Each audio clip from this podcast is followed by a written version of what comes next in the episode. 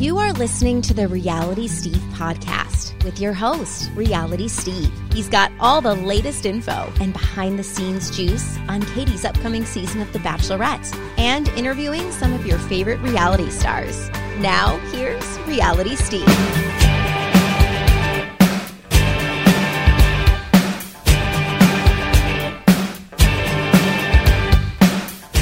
What's up, everyone? Welcome to podcast number 232. I'm your host, Reality Steve.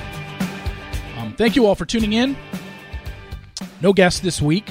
I will get to that momentarily as to why there's no guest and what we're going to kind of discuss on this podcast. So with Temptation Island ending this past Tuesday, I had planned on having a guest this week. They are being held out until next week. And the plan is to address some of the people that were on the show and start bringing them on next week. I didn't find that out till today. So we are going to move forward, and I'm just going to talk about a few things, namely what I wrote about today on my website. For those that have been aware of everything that's been going on the last week, I had kind of stuff all over the place. I had an apology to Demi on Twitter.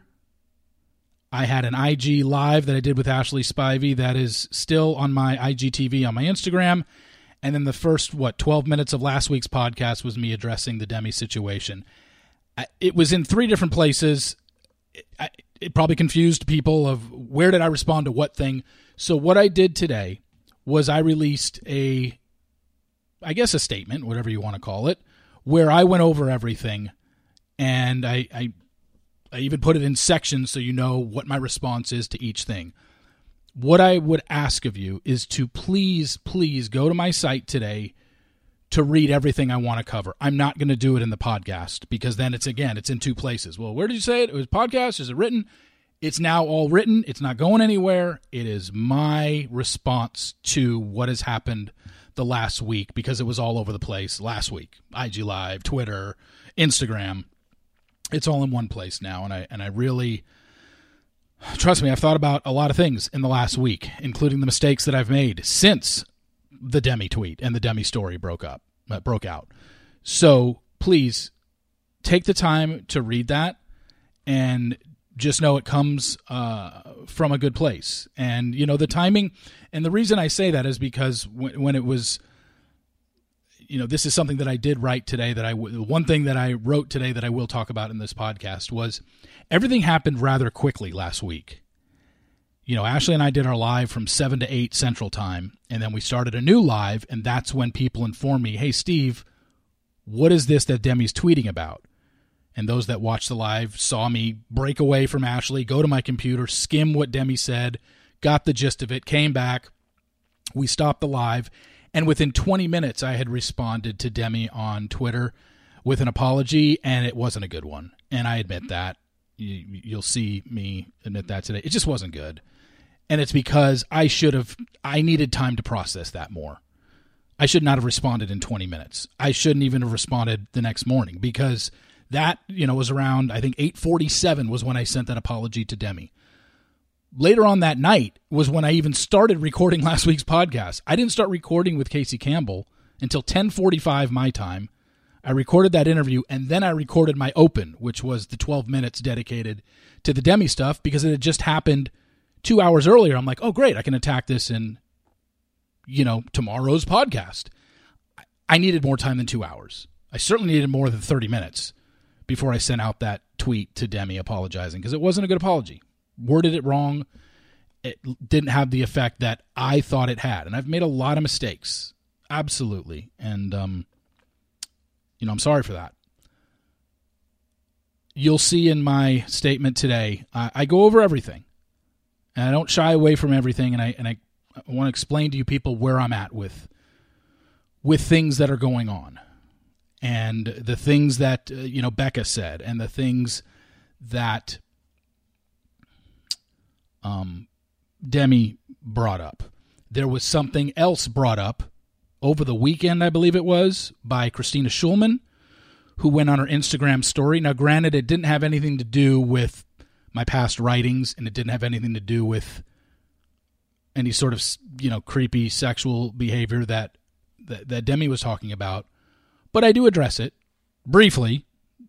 I do address it though. So for those that don't even know what she said, maybe you weren't following her. I took the screenshots from her Instagram story so you can read what she said, and then I respond to it accordingly, because I want to get it all out there. There's nothing to hide from here. All the daggers are coming at me right now, and I understand that. It has not been easy, to say the least. But I can do two things. I can get mad and fight back, or I can be honest about what happened and open myself up to this process that I'm going through right now and be vulnerable and apologize. And that's the route I'm going to take, because there's nothing for me to fight here. I want to be better, and I'm going to be better going forward.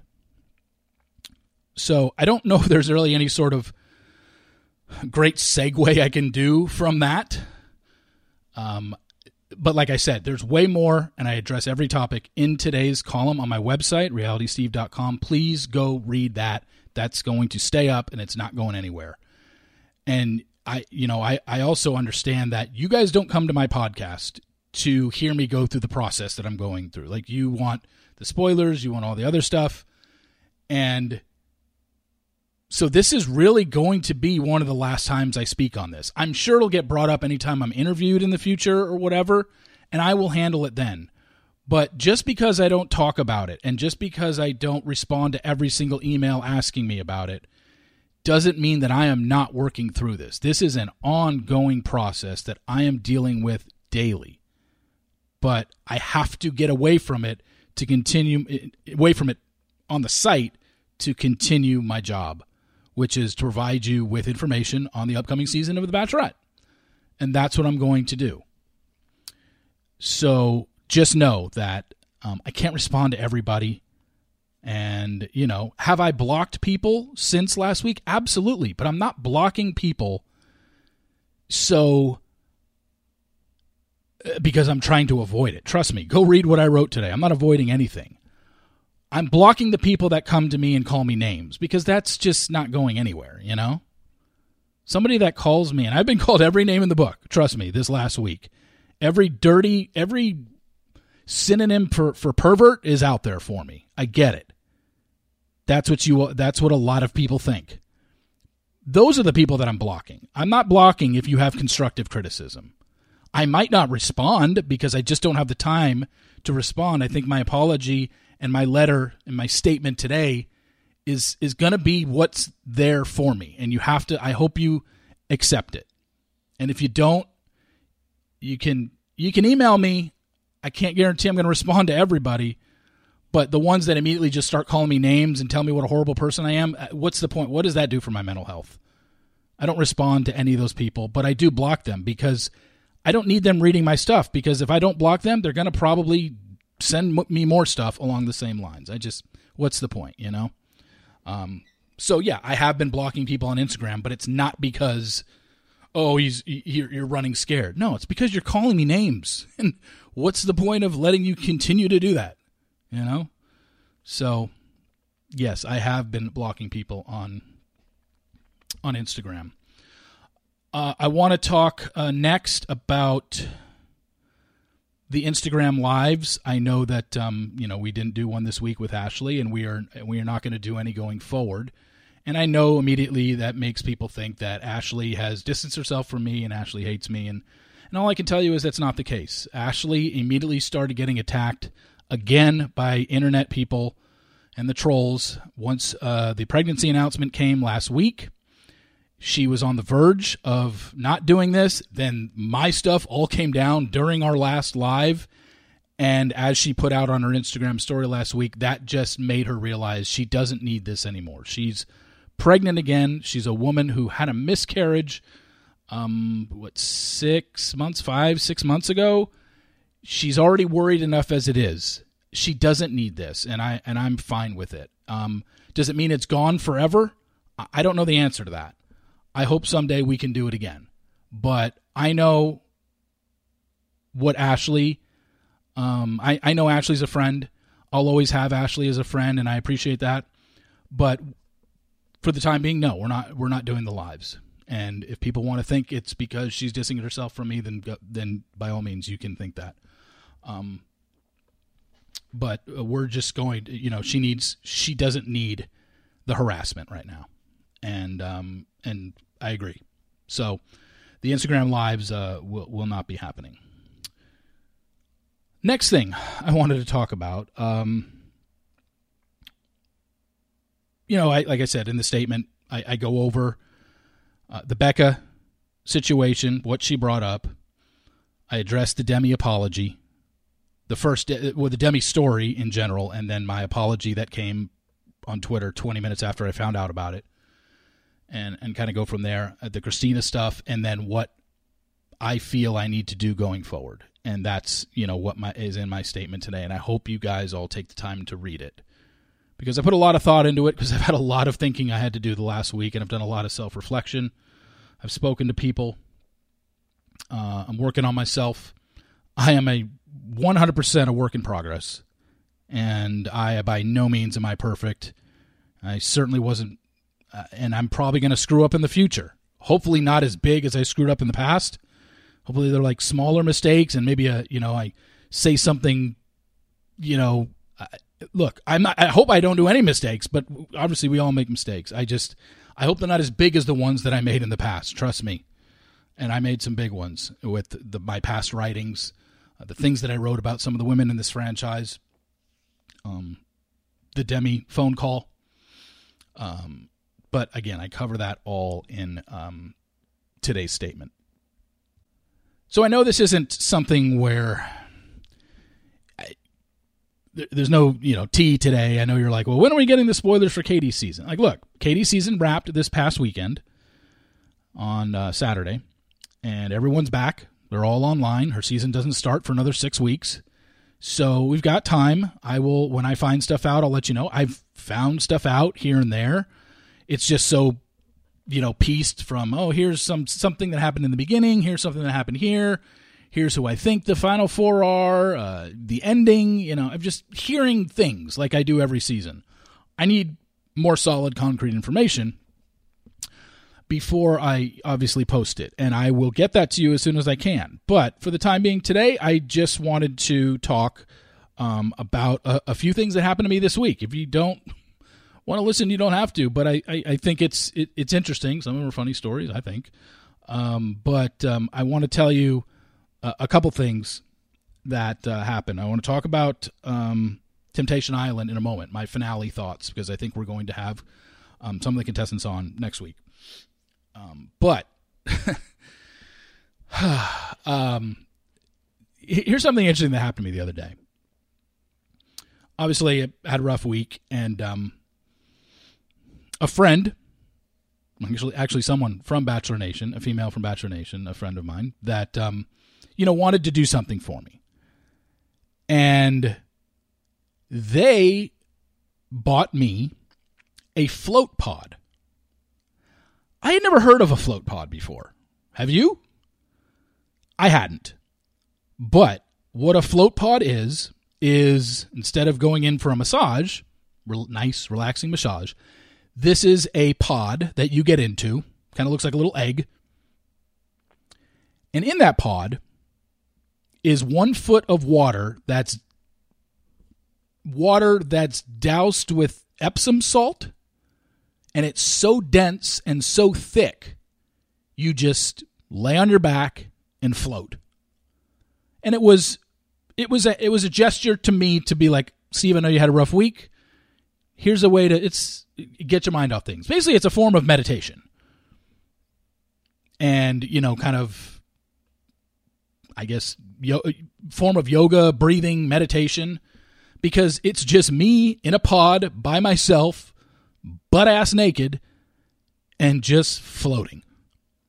And I never heard of it. I had never seen it. I'm like, thanks. I'll check it out. And, she made the appointment for me.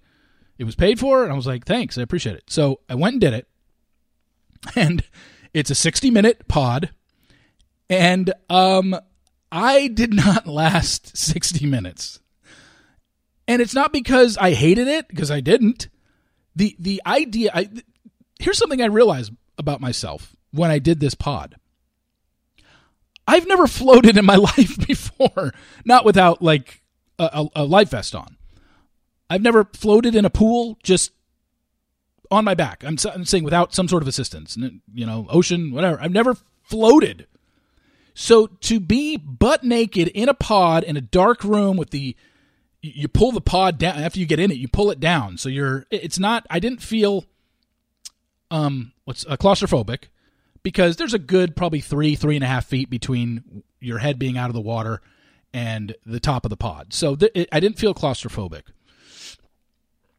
But I don't know what it was, but my mind could not stop racing. It almost had the opposite effect, because all I could do was think about what's been happening the past week. So I did this 2 days ago on Tuesday. And all I could think about was what's been going on the past week, when it was, I guess, the opposite supposed to, or at least that's the idea, is to just let your mind go, be free, and clear your mind. And I've never taken a yoga class, any sort of breathing class, any sort of meditation class. So I guess I realized that I don't have the brain for this, because my brain is constantly running 100 miles an hour and constantly thinking about things.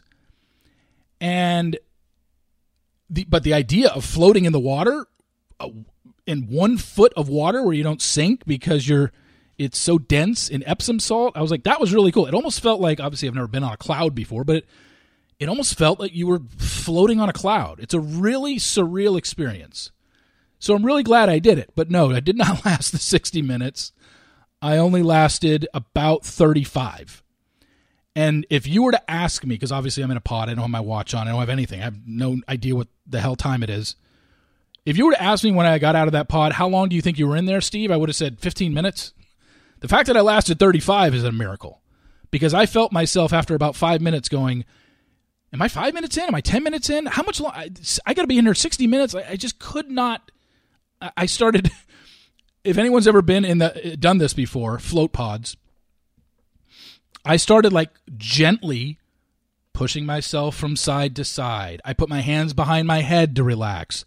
I made snow angel, like the motion you make with your feet when you're making a snow angel. I did that in the water. I just was like trying to like keep myself busy, even though that's not what you're supposed to do. You're just supposed to lay there and relax. However, I couldn't. And I just was like, this is crazy. So I got out early, and, you shower off, because you have a bunch of Epsom salt all over you, and you shower off, and then, you leave. One other thing I wanted to mention, about 20 minutes in, I had to go pee, and obviously you can't do it in there. And that started to be like, I could hold this in for another 40 minutes, but it's all I'm going to be thinking about. The other thing is that I had I put the earplugs in, and for those that are thinking of doing this, I would highly suggest people that are into meditation and into some form of relaxation, I would absolutely request, not request, what's the word I'm looking for? I would advise people to do this if you're into that sort of thing.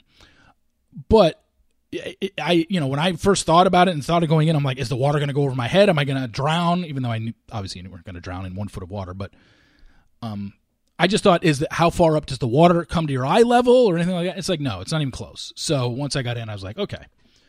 But for me, I realized something. Every night when I go to bed, here's something personal I can share with you guys. Every night when I go to bed, no matter what time it is, and to be an open book here, I usually go to bed between midnight and 1 a.m. Sometimes it's later if I'm on the phone or in a conversation with somebody, but it's between midnight and 1 a.m. I always go to sleep with the radio on. Either I'm listening to sports talk radio, or I'm listening to a podcast, or it's my music, whatever I feel like that night. And it's not like at a low level. It's not blaring, But if you look at your iPhone phone level, it's certainly at least halfway. However, I fall asleep pretty much every night within 5 minutes of my head hitting the pillow, no matter what I'm listening to and no matter what sound level it's on. When I was in that pod, all I could hear was my breath. All I could hear was myself breathing. And look, I tried to fall asleep. I wanted to fall asleep in that pod to get to the 60 minutes. And I just couldn't. And I was like, this is so weird. Why can I not? Now, granted, it was in the middle of the day, but I've taken naps in the middle of the day. I've fallen asleep at home on my recliner when I get home after lunch. It happens.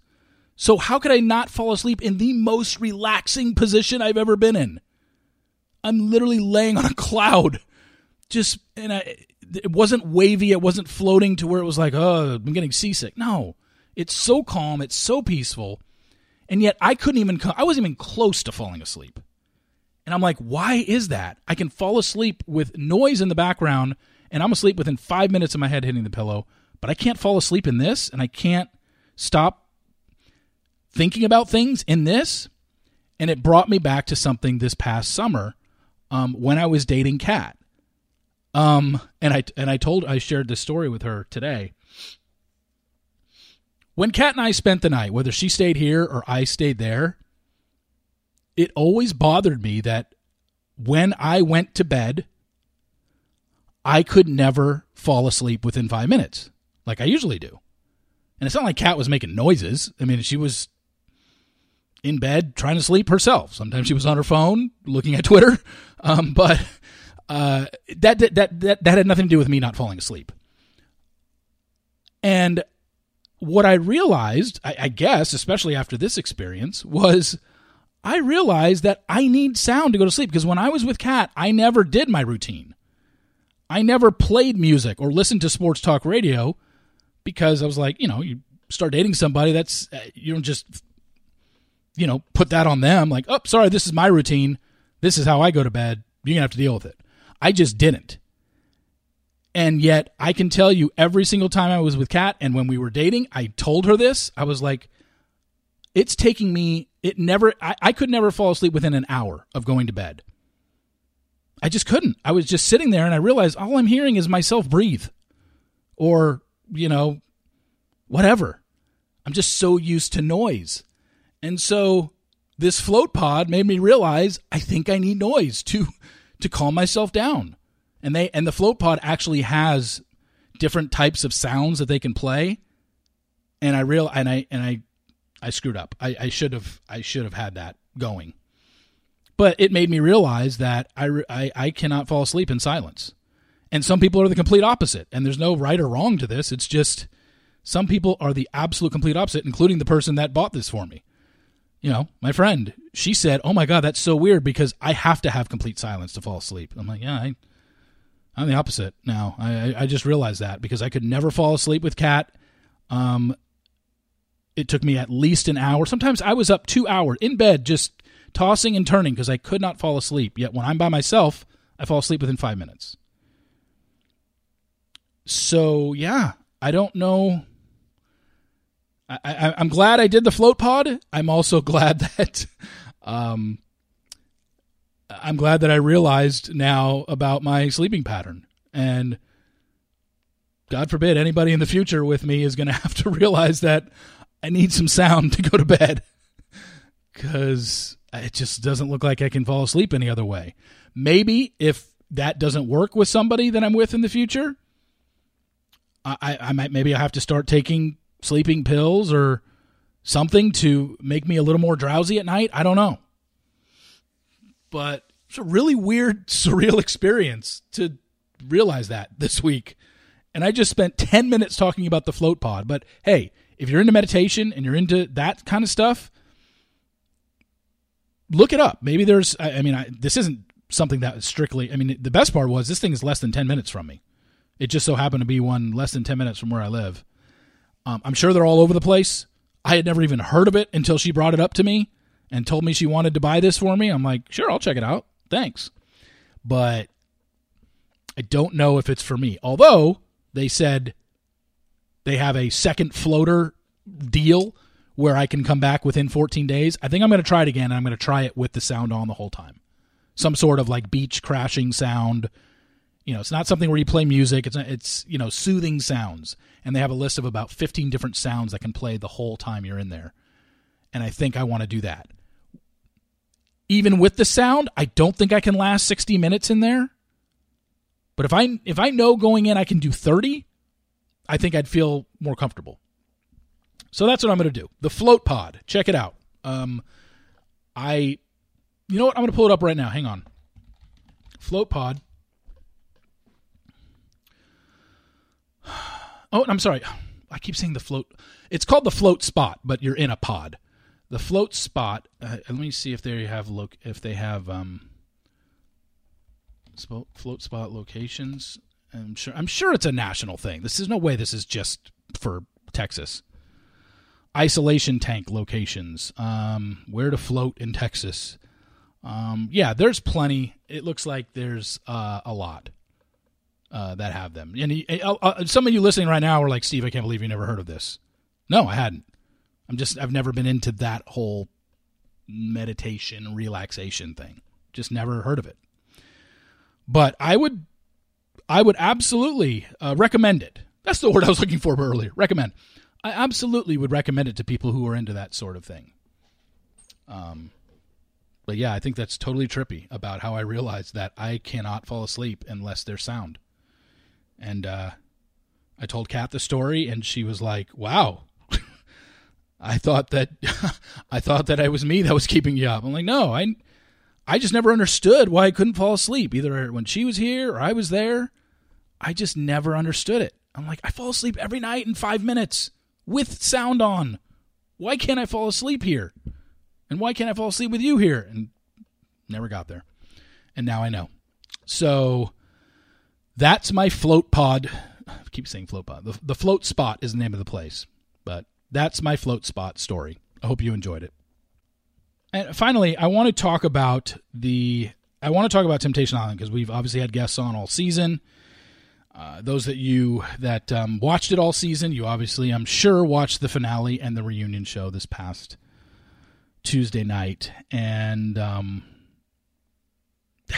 reunion show, I'll be honest, the reunion show had more drama in it than the previous 11 episodes combined. Like, that reunion show was like filled with stuff that also still had you almost scratching your head. Like, wait, what? So let's go. I want to go down the couples, and I want to give you my thoughts. The first couple on the reunion show was Kendall and Erica. Erica said at the final bonfire, "I'm leaving single." And Kendall was like, "Okay, cool. That's what you want. Okay. I'm going to leave with Alexis." No. Let me totally rephrase that. His exact quote was, "I guess I'll leave with Alexis then." And then when they brought Alexis out, he said, "Eric and I have decided to go our separate ways." Or, "We've decided to not date anymore, and I want to be with you." And clearly in that moment, Alexis had no idea what Kendall had actually said to Erica, which was, "I guess I'll leave with Alexis then," which was an all-time line. I mean, good God. Not great. So then we get to the reunion show with them, and what happens? Alexis comes out and says, "I saw him once after we left the island, and I ghosted him because I felt I was lied to." Now, my question is, and I don't know if they addressed this, because I know all of them were at a watch party for the finale on Tuesday night, and I know a lot of them went on Instagram Live that night. I didn't listen to any of it. I didn't see any of it, so I have no idea what they said. But Alexis did not know after she got off the show, especially only after seeing him once and then ghosting him, she couldn't have known what he said to Eric at the finale unless she asked around. Like, how did Alexis find out that part of the way he... Because it sounded like on the reunion show, she was made aware, and that's why she ghosted him, that like, no, you and Erica didn't break up. You just said you're going to leave with me after she dumped you. It seems like that's why Alexis was so hard on Kendall the other night, because she's like, "You're a liar." You know, you heard what Alexis said. She had nothing good to say to Kendall the whole night. And, but I'm wondering, did she reach out to Erica and say like, "Hey, did you guys really break up, or how did it happen?" I don't know, but I'd be interested in finding that out. Because I just, that didn't, I mean, I'm sure a lot of people were, I mean, the way the reaction has been to Kendall all season, listening to Alexis, I'm sure a lot of people were standing up and cheering because she's been, basically Alexis said what a lot of people who've been watching the show have been saying about Kendall, and she called him out on the carpet for it. So the other thing is, so the next couple up was, who was it? Aaron and Corey? Yeah. God, that was confusing. Like, so they left the island. They're part of the finale. Bonfire finale was last week, but they left the island together as a couple. Mark had some questions, rightfully so. He asked them where they're at now and what's been going on now. And Erica and Aaron said, you know, not great. Why? Well, just days before we got here on stage, ever since we got back from the island, the one thing I wanted to know was, did anything happen with Amanda? Did anything happen? Did you do anything? No, no, no was the answer I kept getting. And then she found out just days before they filmed that reunion show, which, by the way, the reunion show was filmed a month ago. Wasn't filmed like last week. It was filmed a month ago. So that's why I think things may have changed since then. But regardless, she said, I asked him time and time again, did anything happen with Amanda? He kept telling me no. Well, come to find out that he has been in contact with Amanda, and he lied about it, admitted that to her, said, yeah, I did. I lied. I have been in contact with her. Now, what happened between Corey and Amanda, Shaq seems to think that Corey and Amanda hooked up. Amanda absolutely denied it up and down. I guess we won't know why they were so why Shaq was so adamant that, yes, you guys did hook up, and Amanda was so adamant that they didn't hook up. Clearly, I mean, there's a black or white answer somewhere. I don't know if we're ever going to get it, but she says we hooked up, or he says they hooked up. She says, no, we didn't. So I don't know what to tell you. And then when Mark said, so where do we go from here, guys? What do you want to do? Corey says, I want to make this work. And Aaron says, no, I can't. You lied to me. And then it's like, I want the best for you, and I want the best for you. Yet last night, while their finale was airing, or the reunion show was airing, Corey posts an Instagram photo of him and Aaron from about, this wasn't recent because she had platinum blonde hair in this picture, but he wrote in the caption, the show might have ended, but our journey continues. I know the person you are. You are kind, funny, and can light up any room you are in. You are a great person inside and out, and please never forget it. Tonight's actions, whether it be understood or not, were justified. You were right, and I did hide and lie, but I'm sorry. And here's to us continuing our growth and our love through thick and thin. I love you. And then he tagged her in it, her Instagram, eSmooth. So I don't know what they said post-show and if they've done any interviews since Tuesday night. But that to me sounds like they're working on things and they're back together. Or at least trying to get back together. Because why would you say, here's to us continuing our growth and our love through thick and thin. So I guess they're back together. I don't know. But that's where we're at with Corey and Aaron. Tom and Chelsea, interesting couple for sure. Left the island together, even though Chelsea clearly, it seems like, was going into that final bonfire thinking she was leaving single. And then I think when we watched the final bonfire with those two, we could clearly see what their deal was, which was... look, they were getting crucified on social media, calling everyone saying, you know, using that Spider-Man meme with the two Spider-Mans pointing at each other and they're both hypocrites. How can they not see this? How can you get wrong? How can you be mad at him when you're doing the same thing? And people saying, Tom, how could you be mad at her when you did the same thing? Like, it was clear by watching that the only reason the other one kissed someone else, which was Chelsea was the one to kiss Blake first, was because of what she saw on the clips, which was Tom, you know, rubbing the mud on Sophia's ass. And to her, that crossed the line, even though it didn't break their rules. And you heard Chelsea on this podcast, beginning of the season, say, we did have rules. No kissing, no sex, no one in bed. But she saw Tom doing that. She felt that crossed the line. So she decided to, move forward with Blake. Because up to that point, it was clear she liked Blake. She had an interest in Blake. Blake was showing her that he was interested in her, but she kept her distance in terms of anything physical happening. And then when she saw that Sophia clip, that put her over the edge. The very next chance she had with Blake, they made out. But they And then when Tom saw that clip of her and Blake, then he decided to move forward with Sophia and kiss her. So it was clear the only reason either of them hooked up with Sophia and Blake was because of what the others saw in the clips. So I kind of said to myself going in, like, the only way I can see Tom and Chelsea staying together is if they realize that they were only trying to make the other one upset. And that's exactly what happened. And then when we get to the reunion show, seems like they're in the same place. Like, they're together, but relationships are hard. We're working on each other. It's not easy. But, you know, good for them. I want them to make... I like both of them. When I interviewed them at the beginning of the season, they were my favorite couple to talk to. Now, granted, I never spoken to Julian and Kristen, and I never got to talk to Corey, but I talked to the other five that were involved in the couples, and they were by far my favorite. I'm rooting for them. I hope they make it. If they don't, they don't. But I even told Chelsea that. I said, I hope you guys make it. It's really good to see that this could have worked for you guys. Like, you're working on things, and, you know, hopefully we can get them on and speak to them together, not separately, because now we can actually do that. The final couple, Julian and Kristen. I said this on my tweet, and I want to kind of expand on it more, that it was the best. Honestly, it was the best proposal I've ever seen on reality TV, and it's not even close. Like, not even remotely close.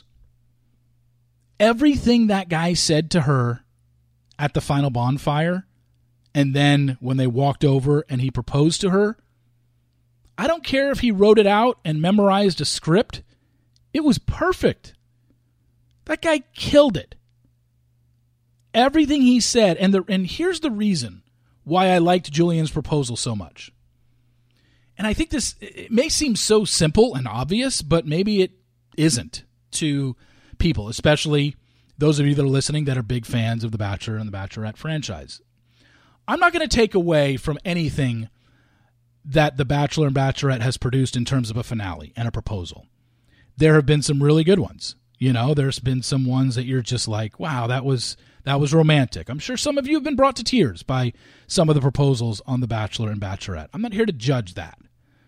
What I am here to say is this: no matter who on The Bachelorette had a proposal, you know, you can just go down the list, whether it was Des and Chris or Sean and Catherine or Ben and Lauren or, Andy and Josh, Caitlin and Sean, Jojo and Jordan, Nick and Vanessa. You just go down any list. Rachel and Brian, Claire and Dale, Tasha and Zach. I'm not saying anything about those proposals saying like, they weren't romantic. What I am saying is this: you have to remember that no matter how romantic those were, you're also looking at two people who just met 2 months prior and have maybe spent 3 days total together. So that's why, to me, I've always said the proposal on this show is absolutely ridiculous. These people do not know each other. All the proposal is something that the show wants them to do. It's just the relationship really, truly doesn't start until once the cameras stop rolling and that proposal is over. So all those proposals that I just listed, whether or not you loved them or hated them or were indifferent towards them, the bottom line is it's still only one guy talking to one girl and telling her his feelings, even though he's literally spent, out of 2 months, 3 days, maybe 4 days total if you add up all the hours. This is why Julian's proposal was the best thing I'd seen on reality TV. I believed every word he was saying because this is his girlfriend. This is a woman he has known for 11 years and has been through up and down with and cheated on her twice, not with, but cheated on her twice. They've been through the ringer. They had just completed a month on this show. And that's why it was so real, because these people know each other. I know that seems so simple, but how many of you thought that when you were watching that? Like, no wonder why this is having more of an effect on me maybe than The Bachelor or The Bachelorette proposal. And look, if it didn't have the, if you still think a Bachelor or Bachelorette proposal was better than what Julian and Kristen did, I don't know what to tell you. Like, and I will be completely honest, you know, having my emotions moved as many times as I have in the last week due to what I'm dealing with, maybe that factored into it. But I absolutely had a lump in my throat watching Julian and Kristen. I'm not lying. I'm not going to sit here and blow smoke up your ass. I absolutely, when I saw, obviously I saw it last Friday when the screener was sent to me. But when I watched it again Tuesday night, the same like emotions came up. I'm like, God, this is so good. And it's so good because I believe everything he says, because these aren't a, quote, reality couple that just met 2 months ago on a show. They're a real couple in real life that came on the show to fix their relationship or work on it. So, yeah, that's why I tweeted out what I did. Like, he is the MVP of the season. And even though I haven't spoken to him yet, if I do get to speak to him, I will tell him to his face that there was absolutely no way in hell I thought that we were going to get that ending with him and Kristen. You know, I prejudged him just like I'm sure I'm not the only one, but I'm sure a lot of you prejudged him like I did. Football player, muscle guy, has already cheated on her twice, is now going to be separated her from her for 30 days with 12 women on the island trying to make him cheat again. There's no way he's going to make it. I never thought Julian was going to make it, ever. And the fact that he did, good. I'm glad that I was wrong on that one, because that was the best thing I'd seen on reality TV in a long, long time. What a great proposal. And I'm telling you, if you follow this whole season, I just, if you weren't brought to any sort of emotion when he at the proposal said, you don't know this, I'm paraphrasing here, but you don't know this, but the last time I spoke to your brother, you know, her brother that died of an overdose. Last time I spoke to him, I held his hand and told him I was going to take care of his sister. Like, good God. That was just, he knocked it out of the park. Congratulations to Julian and Kristen. Julian's the MVP of the season. I thought it was great. This show proves that you don't have to have a bunch of cheating and hooking up for it to be a good season. And, you know, all the props in the world to him, her, their relationship. I'm happy for them, and I don't even know them, but it's so much more easy to be invested in a couple that you know has known each other a lot longer than 2 months and just and spent way more time together, you know. And look, I'm not shitting on any of these Bachelorette and Bachelor proposals. They're nice. They say a lot of nice things, but I always look at those proposals, no matter who it is. Claire and Dale, Zach and Tayshia, Ben and Lauren, Sean and Catherine. I'm still looking at it through this prism of really nice, great words that you said to her. You said all the right things at that proposal, but I still know you barely know this person.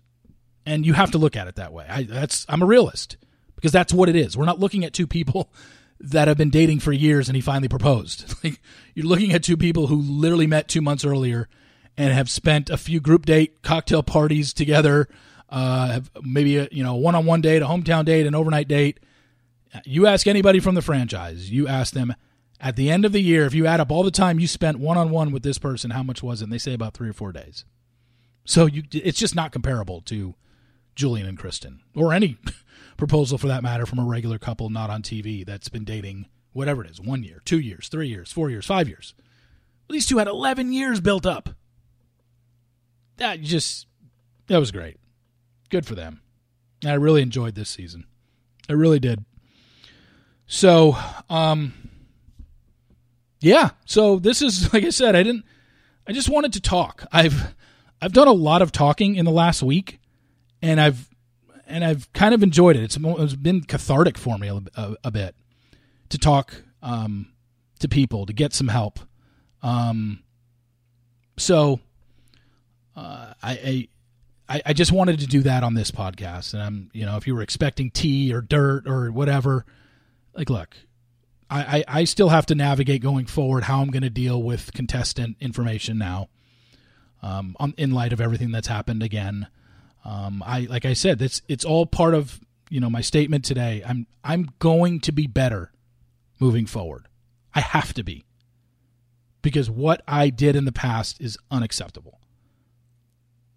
and nobody wants to hurt anybody. I don't revel in other people being hurt, as some of you seem to think I do. Absolutely do not. So I want to be better. Doesn't mean I'm not going to have snarky remarks about contestants here and there. But in terms of the coverage and what I choose to reveal, which, again, over the years, I've hid and not reported way more stories than I have. But the ones that I do certainly draw the ire of people, and I get that.